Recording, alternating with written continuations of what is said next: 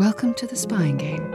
Over this season, Rory Bremner will be joined by a mix of experts in the field of deception and fellow enthusiasts from the world of entertainment as they attempt to sort the Moscow rules from the Hollywood fabrication. If you really want to see success in this life and the next, you do it with this. And he picked up the AK 47.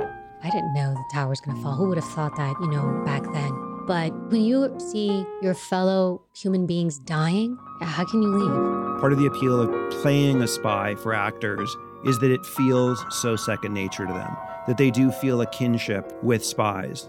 I had been playing a game, and the game is called Life.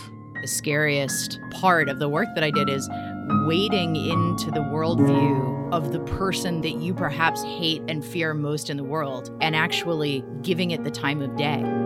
I had a permit from the government, from a sovereign government, to be a criminal.